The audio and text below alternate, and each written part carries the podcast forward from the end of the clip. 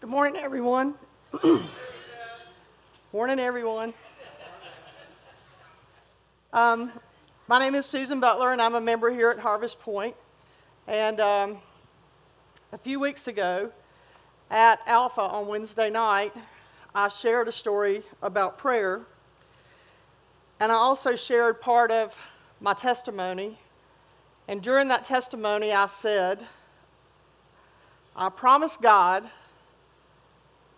that I would share this and I would tell everyone this as often as I had the opportunity. Well, I say that to tell you this be careful what you say in front of Pastor Jonathan because you might end up standing up here sharing what you told God you would tell every opportunity that you had. So, there we go. So, you got me by default.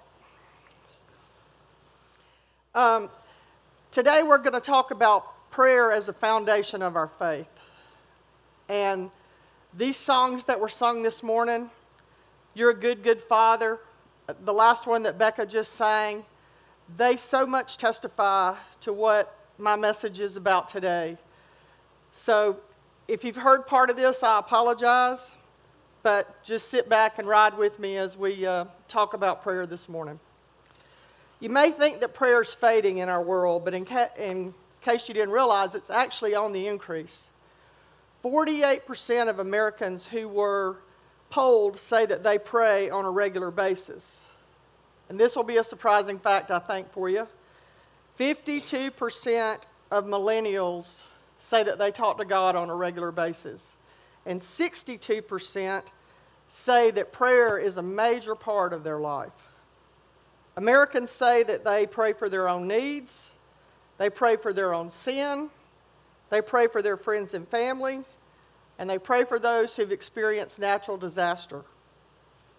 When asked about what you pray specifically for, these are some of the things that they said, and you may can testify to this, and if this hits a spot with you, you can raise your hand.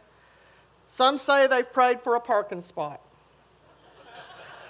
Some said they prayed not to get caught speeding. 21% said they prayed to win the lottery. Hasn't worked for me yet. And most of you who watched college football yesterday probably prayed for your favorite team to win. Can I get a witness? You know, when we were kids, most of us were probably taught the same prayers. Like when you sat down to have a meal, we said this prayer all the time. Maybe you can help me finish it. God is great. God is good. Let us thank Him for our food. By His hands we are fed. Thank you, Lord, for our daily bread. And then when it was time to go to bed at night, we said the other one. Now I lay me down to sleep. I pray the Lord my soul to keep. Guard me, Jesus, through the night and wake me with the morning light. And in case you're curious about how old I am, I've told you two or three times that I'm just a little shy of 21, or a little past it, rather. When I was in school, in elementary, junior high, and high school, every morning we stood up beside our desk. We said the pledge to the flag. They played the national anthem, and we said the Lord's Prayer. And then we sat down at our desk and we started our school day. How many of you can remember that? Did any of you experience that? you know, prayer is something that we're all familiar with, whether we learned it as a child, whether we just learned the Lord's Prayer, or whatever we were going through. Prayer has always probably been part of our life in one fashion or another. But you know, sometimes we find it, or I find it hard to do it on a regular basis. You know, it's easy to pray when things are falling apart because then you reach out and reach up. Hey, God, I need some help here. But you know, when things are just moving along pretty smoothly, then we tend to get out of the habit of regularly praying. And I don't think that's what God wants us to do.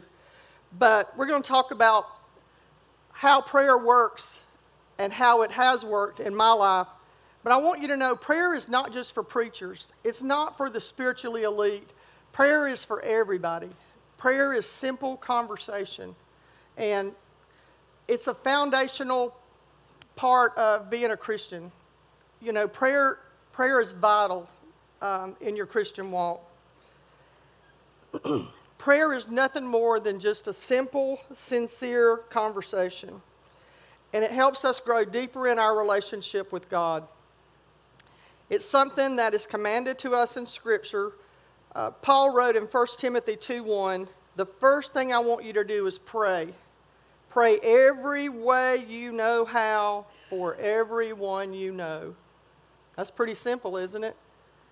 Every way you know how for everyone you know. And then Paul said in Colossians 4 2, devote yourselves to prayer, being watchful and thankful. You know, Jesus told many parables about prayer, and he told us that we should pray regularly and never give up on prayer. He said, When you pray, do not keep on babbling like pagans, for they think they will be heard because of their many words. Don't be like them, for your Father knows what you need before you even ask. So you can just keep it simple, and God understands. Now, I want you to notice that Jesus said, He didn't say, if you pray, but instead he said, when you pray. And he said it doesn't have to be fancy, it doesn't have to be complicated. Uh, it doesn't have to be the these and those and thou, new, you know, King James Version prayer, because God understands how we talk, and I honestly believe God probably speaks Southern.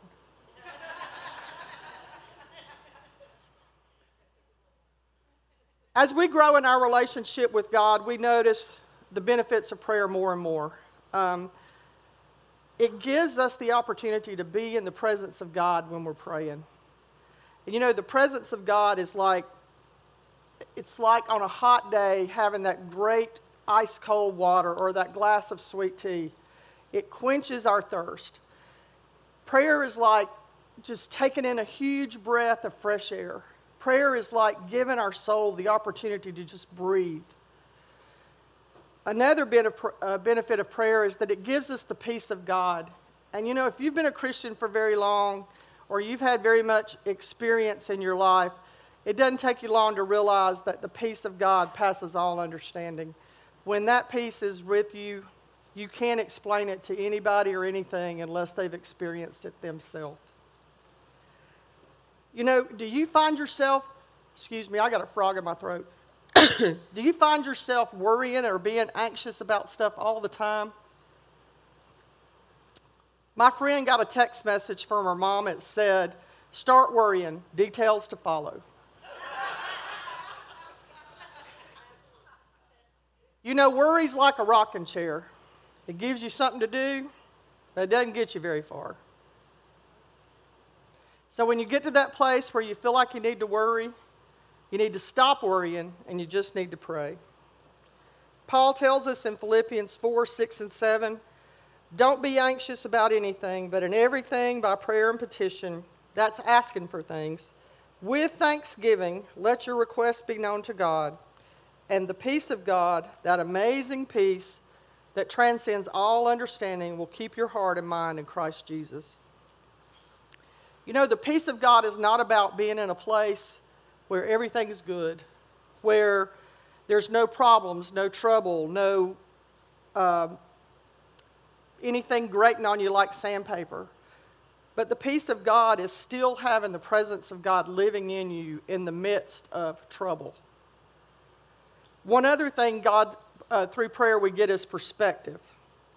You know, sometimes you got to step back from where you are and look at what's going on around you and realize, you know what, hey, I just thought I had it bad till I saw these other people. And now I realize what I'm facing is a drop in the bucket compared to what they're going through. You know, even with the benefits of prayer, one thing I've discovered in my own life is that um, when things get bad, that's usually when I pray the hardest. And I usually pray the least when things are going well. And I don't really think that's what God wants but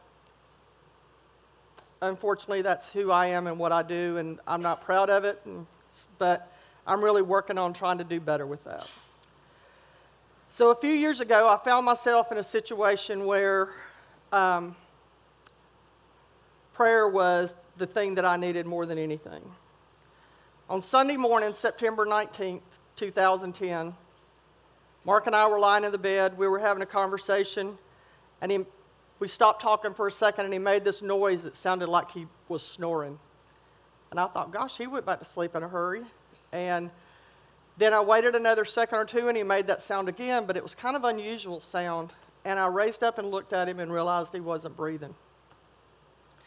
My daughter Allison was there with us, and so I yelled to her and told her what was going on, and I called 911. And shortly, the paramedics got there, and um, Allison's still doing CPR on him this whole time. And the paramedics get there and they defibrillate him three times, and they finally get his heart back beating. He left there, intubated on a stretcher, and went to a local hospital. And we followed by in the, behind in the car. And when we got to the ER and they finally let us go back there after they had evaluated him, the doctor said, um,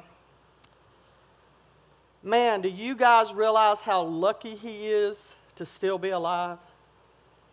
And I said to him, Mister, Mr. Doctor, this had nothing to do with luck, I assure you, because God has a plan. That afternoon, they placed Mark in the hypothermic unit. And the hypothermic unit is when they lowered his body temperature down to between 89 and 93 degrees. And the reason they do this is that after you've suffered sudden cardiac death, your organs need time to heal. And if you've read stories or heard stories about people who've fallen into frozen lakes and they get them out of those lakes and they revive them, after the process of them rehealing, there's usually no long term um, damage to any of their heart, their lungs, their liver, or any of that because of the fact that they were almost frozen. And that's the equivalent of what they were doing to Mark here. He had 13 different IVs going into a port in his neck. And during that time, oh, he was being, being given a paralytic too, so he didn't realize he was so cold. And that, see that white thing on the top of his head? Every now and then they would shock him with that thing right there, and if he flinched, then they need, knew they needed to give him more paralytic. But you see that port, he's getting 13 IVs in his neck. He's got his intubation tube, and both of his arms are restrained. And that was about a 30 hour process. If you touched his body, he was as cold almost as if he were dead. And it was heart wrenching. During that time, I didn't pray. I begged. I pleaded. I said to God, God, I cannot lose this man. He is my best friend. I cannot imagine my life without him. What would our family do? I will never be able to do all the things that he does to take care of us. And I don't, I don't know how, how I would be able to handle all this. And I, I'm, I'm begging you, God, please, please don't let him die. And I said to him right then, God, if you let him live, I promise I will tell of your goodness every opportunity that I have. Well, he was in that unit for about 30 hours. And when they began to warm him up, um, uh, I went in there and he was awake. They had taken him off the coma medicine and he was awake and somewhat alert. And I talked with him and he responded to me by blinking his eyes. He couldn't speak because of the intubation too. And then I realized then that God was answering my prayers. That all of my pleading, all of my begging, my thanksgiving, my hope was I felt like we had turned a corner. This was on Tuesday. On Saturday morning, things went south again. And um, the doctor suggested that I take Mark off the intubation uh, thing and uh, all of the medication that he was on, basically the life support system. And he told me that if he lived, he would be a bedridden or wheelchair bound probably drooling, uncommunicative adult that would be cared for for the rest of his life. And I had a conversation with our daughters and said, What do y'all think we ought to do? So we decided that we'd call all of the family and ask them tell them to come to the hospital and say their goodbyes. Well, that night before I left the hospital, I asked for some tests. I asked for an EEG, which measures, excuse me, which measures brain activity, and I asked for a CT scan to find out if there was any brain damage. And I also asked that someone would have read the test so that when I got there the following morning, I'd know the results. I prayed most of that night. I don't mean I begged, I mean I prayed. I prayed with hope. I prayed with thanksgiving. I prayed with praises to God, but I poured my heart out to God at the same time. The next morning, I got up and got dressed, but honestly, I dreaded going to the hospital because I didn't want to hear what they had to say. When I got there, Dr. Neur- uh, Mitchell, the neurologist, was at the nurse's station, and I went into Mark's room to visit with him, and uh, the nurse said, Dr. Mitchell's here. He read those tests you asked for. I took a deep breath and went out to see Dr. Mitchell, and he told me that um, he thought it was too soon to make that decision to take Mark off life support, that um, he did have brain waves. And I asked him, did he have a lot? And he said, well, that didn't really matter because I just wanted to make sure he was talking about Mark. and uh, I asked him if there was any brain damage, and he said no. And he said, I think it's too soon. He said, I think he just needs some time to heal, and he'll turn the corner, and then he'll be okay. And so I thought, yay, God. And so they, uh, he needed dialysis. His kidneys weren't functioning. There was a lot of things that were going on. And so they started dialysis. And two days later, that port you saw in his neck during dialysis, his heart rate went to over 200 beats a minute, and he blew that port out of his neck. They got his bleeding stopped and got his IVs all set back up, and that same doctor came to see me again. And he said, Miss Butler, I told you last Saturday that I thought you ought to take him off life support, and now he's had this big episode in the dialysis room. And so, you know, you need to make a decision about this. And I said, I already made my decision, and I told you Sunday what my decision was. I'm not taking him off life support. God's given me hope, and that doctor gave me hope too.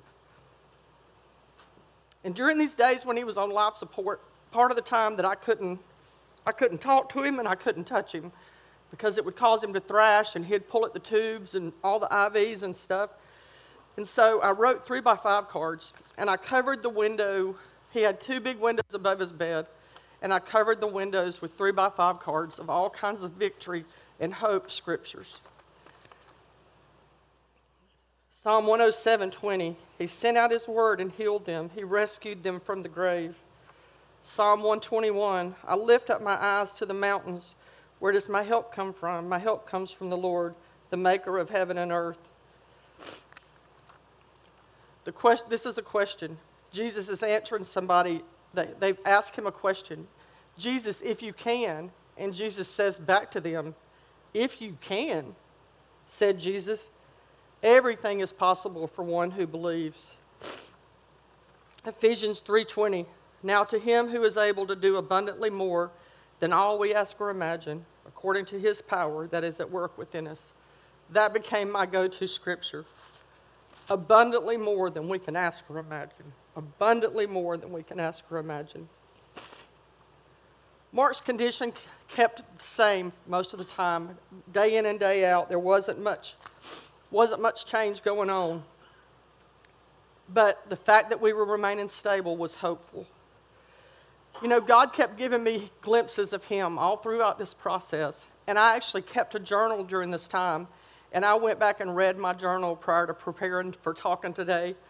And it, I had forgotten some of the things that God had done. This is one of them. The fact that my daughter was there and she had been trained in CPR since she was 14 years old. She was there to start CPR the minute that he stopped breathing and that he didn't end up with serious brain damage. That was a God sighting, my friend. Remember that hypothermic unit I just told you about? Well, the person who sells that to the hospital, whenever somebody gets put in that unit, they call that guy who knows all about that unit, who can explain it to the family and let them know everything that goes on with it. they called him and said, We've got a family here that's in the hypothermic unit, and we want you to come speak with them. The guy comes walking up. His name's Steve Jennings. Mark and I have known him since we were in junior high school. Do you think that was a coincidence? Not at all. He was a man of faith and a man of prayer. Let me tell you another one that just popped in my head. I thought I was sending a text message to one of our friends named Steve Cornelson, and I texted him with all the details about what was going on with Mark. And the text came back This is not Steve, but I'm a registered nurse, and I'll be praying for you. You remember the story of Elijah? How the ravens fed and watered him during that time that he was in the wilderness. He was there all alone, and had it not been for those birds that some of us consider a nuisance, um, he wouldn't have survived. Well, for a long time in my life, those crows or ravens or whatever you called have always given me hope. Whenever I see those, especially if I hear them call, it's like it's a reassurance to me that God's telling me everything's going to be okay. So one morning, as I'm preparing to go to the hospital and I'm sitting at the table and I looked out the window, there was about five or six, or they always are an odd number, so five or seven uh, crows out on the driveway. And they were just like walking around constantly. Well, because we were in Athens, we had been uh, we were staying in our RV up there because that's what we do when we go to college football games. Anyhow, one morning I'll, i could hear them just constantly just walking on the roof of the RV, and you could just hear their toes just, you know, making that sound. And I'm thinking, thank you, God, that you're just reassuring me over and over and over that everything's going to be okay. And through social media, through Facebook, and through text, and all those kind of things, there were people all over the world who were praying for Mark, who were keeping up with his progress and, and uh, just praying for us and lifting us up in prayer. And after Mark had been in the hospital about 16 days, early in the morning, about 3:30, his nurse Amy called me. And you know how it is when your phone rings in the middle of the night. Usually it's never good news. I answered the phone, she identified herself, and my heart sank. And she said, I just went in to check on your husband, and he's laying there with his eyes open, and I gave him some commands, and um, he responded to every one of the commands that I gave him. And she said, Miss Butler, I think we've turned the corner. I think we're on the road to healing. That date was October the 4th, which is Mark's birthday, October the 4th. Do you think that was a coincidence? No, I don't think so. So here he is shortly after that. By the time I got to the hospital, they'd already taken the intubation tube out. And there he was, talking. You can go to the next one now. There he is, sitting up in a chair for the first time. Go next. There we are together. One more time.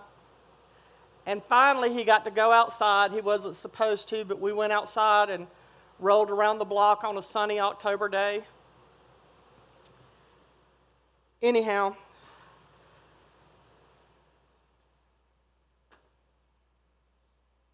it was then and there I prayed again to God for the second time. And I said, God, thank you for this miracle. I promise you that all the days of my life, I will share your goodness and your mercy to us, your grace and your love, every opportunity that I have. You know, during the storms of my life, it was very natural and very easy to pray. But as things start getting better, sometimes it's hard to keep going with that same prayer fervor. But over time, I've matured and I've experienced that. Um, God doesn't want us to pray only when things are bad, He wants us to pray when things are good. You know, you have a success or something that happens in your life you don't just sit there and hold it to yourself, you call your friends. Hey, guess what happened to me today? Guess what good happened to me today? Guess what good happened to me today? And God wants us to do the same things. He wants us to share the good things in our life, the struggles in our life, and the storms in our life, all the same. So I don't know where you are in your life right now, but I know that God wants to communicate with you. You know, there's nothing like that peace or that presence of God that comes from prayer. You know, when we were kids, our parents probably taught you the same as my parents taught me that there's three things that you need to always do. You need to say thank you, you need to say please, and you need to say I'm sorry. And I think God wants those same things in our prayers. God wants us to thank Him for the things that He's done for us, thank Him for the creation around us, thank Him for our friends and the other humans that we have in our life, thank Him for companionship instead of loneliness Thank Him for help.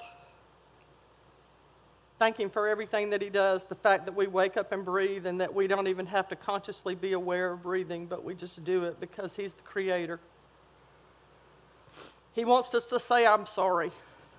He wants you to say you're sorry for things that you did that you didn't realize until after the fact that maybe you shouldn't have done it. He wants you to say, I'm sorry for those things that you've done that were intentional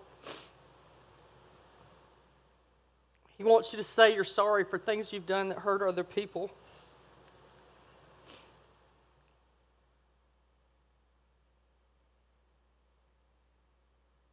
And I think God wants us to say, please. I know that you know that we can go to God with everything that's going on in our life. And probably like when I was a kid growing up, I didn't get everything I wanted, but I got everything I needed. And that's how it is with God. Please, God, give me the strength to face today, not to worry about today, but to be thankful in the midst of it. There's three other things that I want you to think about as you pray. Number one, keep it real. God knows who you are, He knows the number of hairs on your head, He knows when you're going to wake up and when you're going to lie down. He knows everything about you, so there's no reason for you to try to be somebody that you're not. Because if anybody knows you, God does. Number two, keep it simple. You know, you don't have to pray all those lofty words, you don't have to say all those grand and glorious things. You just have to pour out your heart to, heart to God in this conversation that you would have with your friend. And most of all, keep it going. Whether it's good, whether it's bad, whether it's in between don't stop praying. Don't stop communicating with God. You know, prayer is simply talking with God.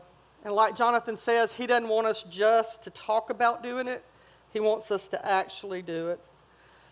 So, Oscar and the band are going to come and play our final song. And I want you to invite you to come to the altar. Victor, can you put that last picture up, please? This picture was made exactly two months after his sudden cardiac death. God is good.